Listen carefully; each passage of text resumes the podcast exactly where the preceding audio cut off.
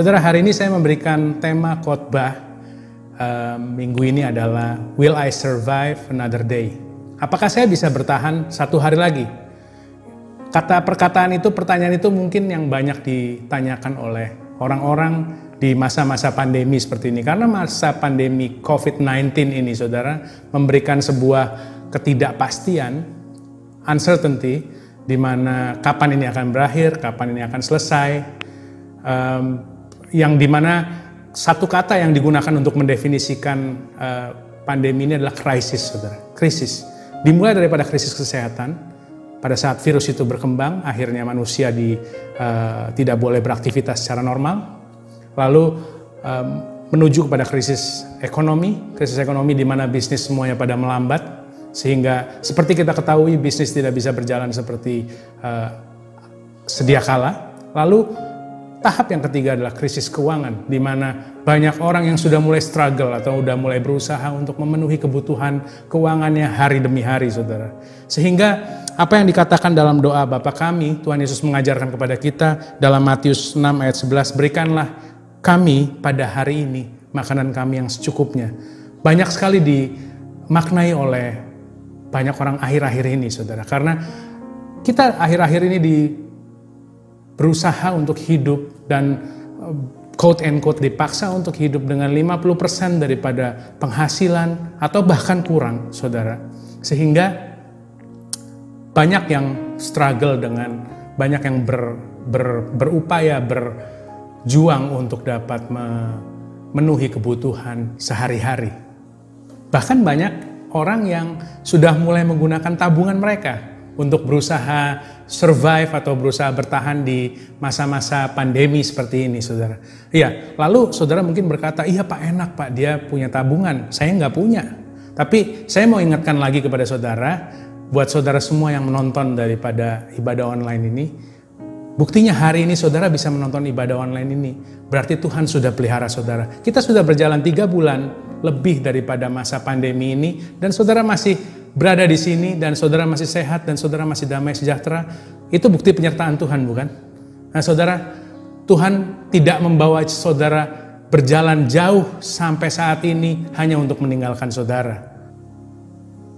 Saudara mari kita baca dalam pengkhotbah 3 ayat 1. Untuk segala sesuatu ada masanya, untuk segala sesuatu di bawah langit ini ada waktunya.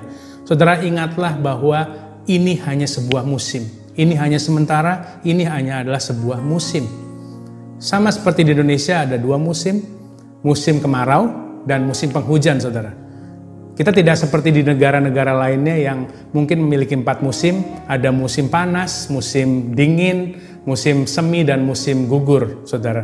Jadi kalau kita di Indonesia kita mungkin akan lebih irit di dalam tren fashion, di dalam uh, tren berpakaian. Kita nggak perlu beli banyak pakaian untuk musim-musim tertentu. Kita cukup hanya punya payung untuk kita pakai uh, musim hujan pakai payung, musim kemarau pakai payung. Jadi kita beruntung berada di Indonesia, bukan? Amin, saudara.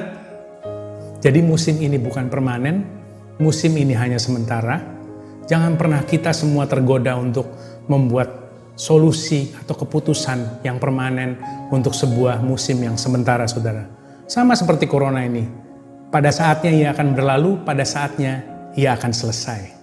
Firman Tuhan dalam Ibrani 6 ayat 19, Pengharapan itu adalah sauh yang kuat dan aman bagi jiwa kita yang telah dilabuhkan sampai ke belakang tabir. Pengharapan itu adalah sauh yang kuat untuk jiwa kita dan aman kata Alkitab. Saya ada munculkan gambar sauh di sini saudara. Sauh itu adalah jangkar. Jangkar itu digunakan untuk perahu atau kapal supaya ia tidak terombang-ambingkan oleh ombak. Dengan pengharapan saudara bisa kuat saudara bisa menjalani keseharian saudara dan tidak diombang-ambingkan oleh kondisi di sekitar saudara. Hanya pengharapan yang membuat kita kuat dan aman. Sama dengan kehidupan kita. Pengharapan di dalam kehidupan kita itu akan membuat kita stand firm, kita akan menjadi kuat untuk kita tidak terombang-ambingkan oleh kondisi atau keadaan apa pun yang terjadi di sekitar kita. Saya ingin menjelaskan lebih lanjut mengenai ayat di dalam Ibrani 6 ayat 19 tadi saudara. Saudara pasti kenal dengan kata-kata putus asa. Jikalau saudara mendengar kata-kata putus asa, apa yang uh, saudara bayangkan? Apa yang saudara visualisasikan pada saat saudara mendengar kata-kata putus asa? Mungkin yang ada dalam pikiran saudara adalah gambaran orang yang sedang murung, duduk menyendiri, atau rasanya ingin menghilang atau mengakhiri saja. Putus asa, asa di dalam kamus besar bahasa Indonesia itu adalah harap. Sehingga orang yang sedang putus asa itu adalah orang yang putus pengharapan, saudara.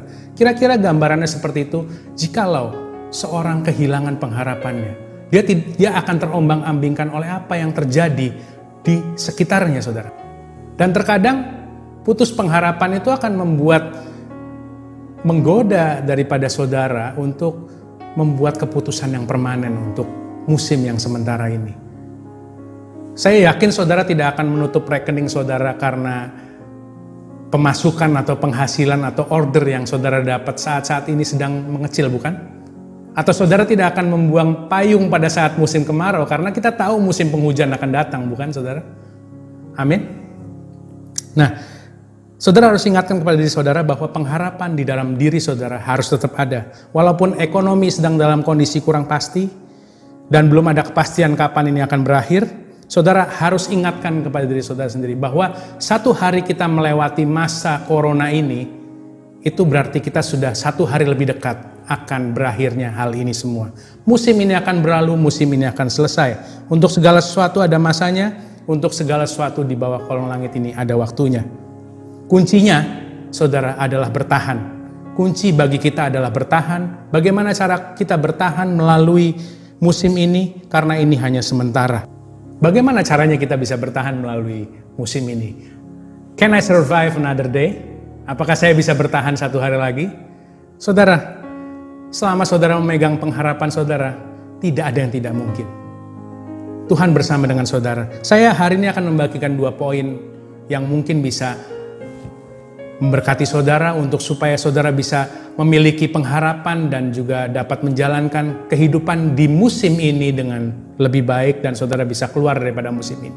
Lebih kuat dan lebih tahan banting, lebih kreatif daripada saat saudara masuk Nah saudara, poin nomor satu adalah tetap berusaha dan merencanakan kehidupan Anda.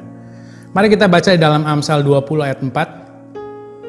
Pada musim dingin si pemalas tidak membajak, jikalau ia mencari pada musim menuai, maka tidak ada apa-apa. Saya ulangi sekali lagi, pada musim dingin si pemalas tidak membajak, jikalau ia mencari pada musim menuai, maka tidak ada apa-apa. Nah saudara, saya waktu lagi mendapatkan ayat ini saya coba membayangkan bagaimana sulitnya musim dingin membajak. Bagaimana sulitnya seseorang pada musim dingin harus tetap bekerja. Tentunya dibutuhkan tenaga ekstra, dibutuhkan metode yang berbeda, dibutuhkan eh, cara-cara uh, membajak yang berbeda. Tapi dikatakan di Alkitab bahwa jikalau seorang pemalas tidak membajak pada musim dingin, jangan berani-berani untuk mengharapkan sesuatu pada musim menuai. Sama halnya saudara dengan saat ini, sama halnya pada saat musim COVID-19 ini. Mungkin waktunya kurang tepat untuk kita membajak, mungkin situasinya tidak terlalu mendukung, tapi kita harus tetap bekerja, kita harus tetap membajak saudara, untuk supaya kita bisa menantikan sesuatu, mengharapkan sesuatu pada musim menuai. Dan juga di dalam pengkhotbah 11 ayat 6 dikatakan seperti ini, Taburkanlah benihmu pagi-pagi hari dan janganlah memberi istirahat kepada tanganmu pada petang hari. Karena engkau tidak mengetahui apakah ini atau itu yang akan berhasil dan atau kedua-duanya sama baiknya. Artinya, jangan biarkan kata putus asa, jangan biarkan kata putus asa menjadi bagian daripada kehidupan saudara. Dan saudara, hebatnya daripada musim, musim bisa membuat kita lebih mempersiapkan musim berikutnya. Saudara bisa saya ajak membayangkan, mungkin saudara pernah pergi ke toko fashion yang uh, internasional di mana dia melakukan sale besar-besaran untuk sebuah mode fashion musim sebelumnya. Contoh pada waktu lagi musim panas, dia menjual pakaian musim dingin. Tentunya akan didiskon besar-besaran bukan? Nah, saudara, pada saat ini pun sama, banyak hal yang tersedia dengan baik untuk kita, untuk kita pahami. Pada saat ini kita banyak WFH, work from home di rumah, kita punya banyak waktu untuk bekerja di rumah. Dan tidak ada waktu yang paling baik daripada saat ini untuk saudara membaca Alkitab setiap hari dan memiliki hubungan pribadi dengan Tuhan. Karena saudara memiliki waktu yang lebih banyak daripada sebelumnya. Dan bagi saudara yang mungkin uh, suka untuk berlatih atau training ataupun saudara yang mungkin suka untuk self improvement dan belajar, ini adalah waktu yang tepat untuk saudara. Karena saat ini banyak sekali training online yang tersedia, baik dengan biaya yang murah dan ataupun malah gratis untuk tetap membuat saudara uh, pisau saudara tetap tajam.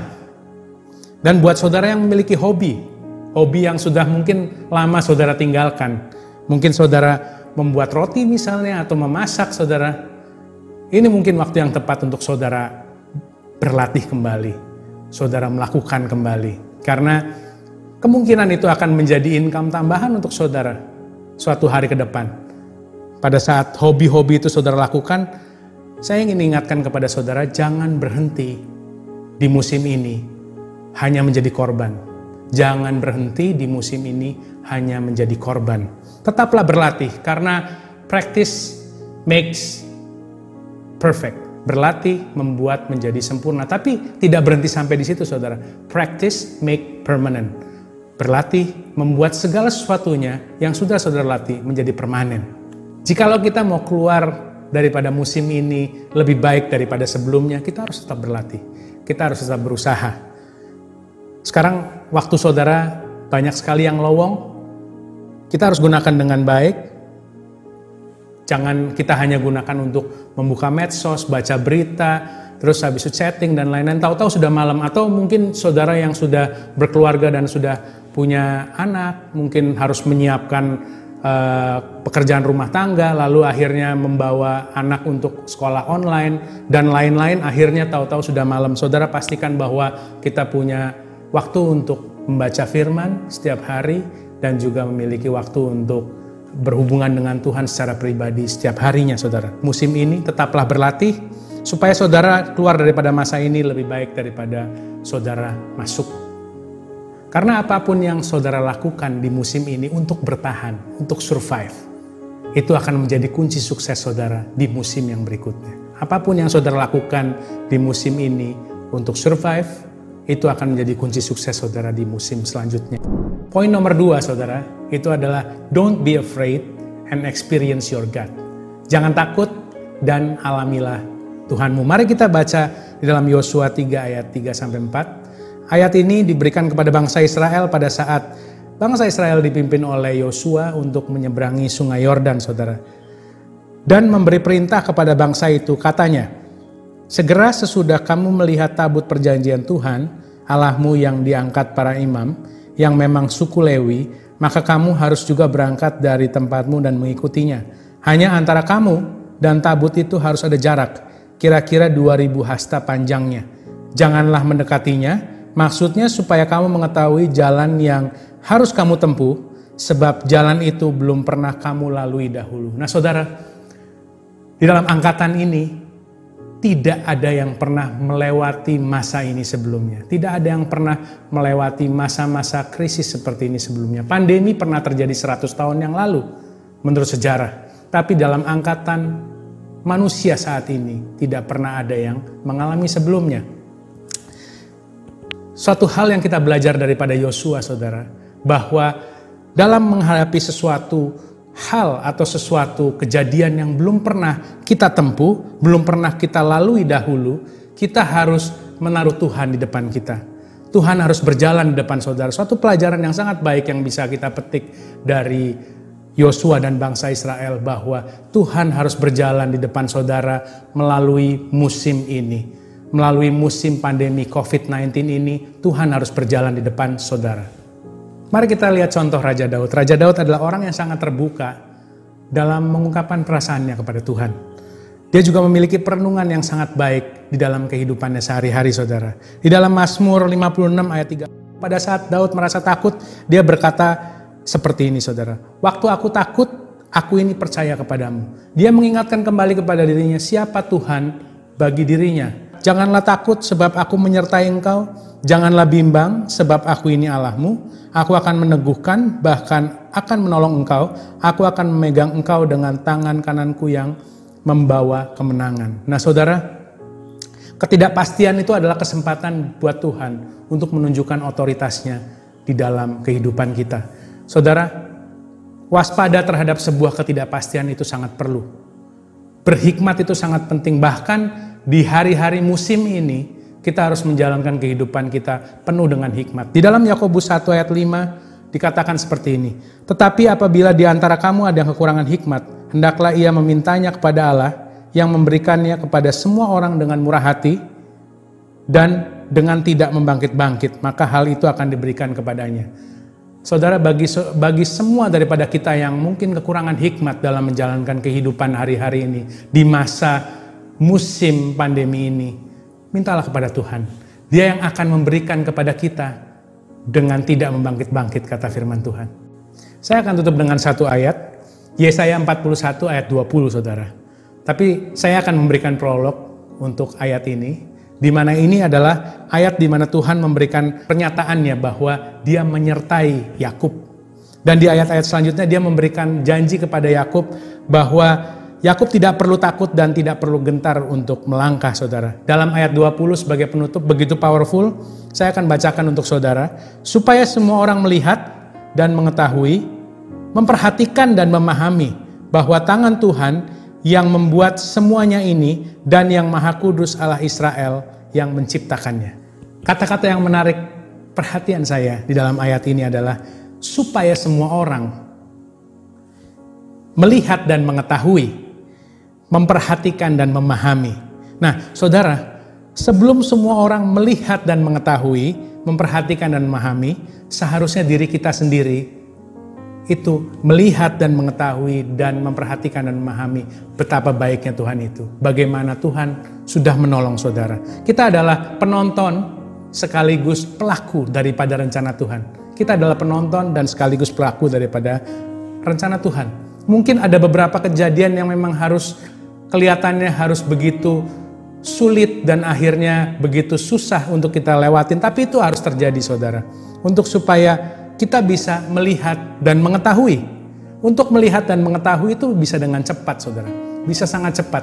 Tapi untuk memperhatikan dan memahami, saudara butuh waktu, saudara butuh tenaga, saudara butuh fokus yang lebih. Untuk dapat memperhatikan dan memahami. Saudara dan saya memiliki portfolio pertolongan Tuhan dalam kehidupan kita. Kita sering ditolong Tuhan, bukan? Dan pertolongan Tuhan pasti tepat pada waktunya. Tidak pernah terlambat dan selalu tepat solusinya untuk kita. Nah, saudara, kalau saya boleh analogikan uh, kehidupan kita, saya akan jelaskan lebih lanjut dengan sebuah gelas. Saudara bisa lihat di tangan saya ada gelas. Saya bisa menaruh gelas setiap kali gelas ini saya bawa ke tempat yang lebih tinggi, atau saya tempatkan gelas ini ke tempat yang lebih rendah, atau saya harus menangkap gelas ini pada saat dia jatuh. Saudara, yang tertinggal di gelas ini itu adalah sidik jari saya sebagai pemegang gelas ini. Sama juga seperti kehidupan kita, saudara. Pada saat saudara boleh melewatin kesulitan dalam ekonomi saudara, pada saat Tuhan boleh menolong saudara melewati masalah di dalam hubungan keluarga saudara. Pada saat saudara boleh sembuh daripada penyakit saudara, Tuhan sedang meninggalkan sidik jarinya di dalam kehidupan saudara. Dan yang saudara perlukan hari-hari ini, di dalam musim ini, adalah saudara bukan hanya melihat dan mengetahui, tapi saudara harus memperhatikan dan memahami bahwa di seluruh kehidupan saudara itu tertinggal sidik jari pertolongan Tuhan dan Tuhan tidak pernah terlambat dalam menolong saudara. Jikalau saudara masih khawatir dan saudara masih takut pada saat ini, mungkin saudara baru berhenti di melihat dan mengetahui pertolongan Tuhan. Tuhan yang sama yang sudah menolong saudara melewati kesulitan pada saat itu, Tuhan yang sama pula akan membuat saudara melewati musim yang sulit ini. Dan tidak ada yang gagal dalam rencananya. Tidak ada yang pernah gagal di dalam rencananya. Rencana Tuhan di dalam kehidupan saudara tidak akan pernah gagal oleh karena hanya sebuah musim saudara. Rencananya akan terjadi dalam kehidupan saudara. Dan Tuhan tidak akan membawa saudara sejauh ini hanya untuk meninggalkan saudara. Tuhan tetap berada bersama dengan saudara. Biarkan Tuhan berjalan di depan saudara, saudara tetap di belakangnya sebab jalan ini belum pernah saudara dan saya lalui sebelumnya. Tidak ada yang batal di dalam kehidupan saudara, mungkin hanya akan tertunda. Saudara pasti akan memiliki ketahanan, saudara pasti akan memiliki kreativitas yang lebih, saudara pasti akan memiliki daya saing yang lebih melewati musim ini daripada saat saudara masuk. Jadi ada dua hal yang bisa kita lakukan untuk kita bisa bertahan dan survive melewatin musim yang sementara ini. Yang pertama tadi adalah tetap berusaha dan merencanakan kehidupan Anda. Yang kedua adalah jangan takut dan alami Tuhan saudara. Stay safe, ikuti anjuran pemerintah, jaga kesehatan saudara, minum vitamin yang saudara perlukan, tetap berlatih, jangan pernah hilang pengharapan. Amin. Tuhan Yesus memberkati.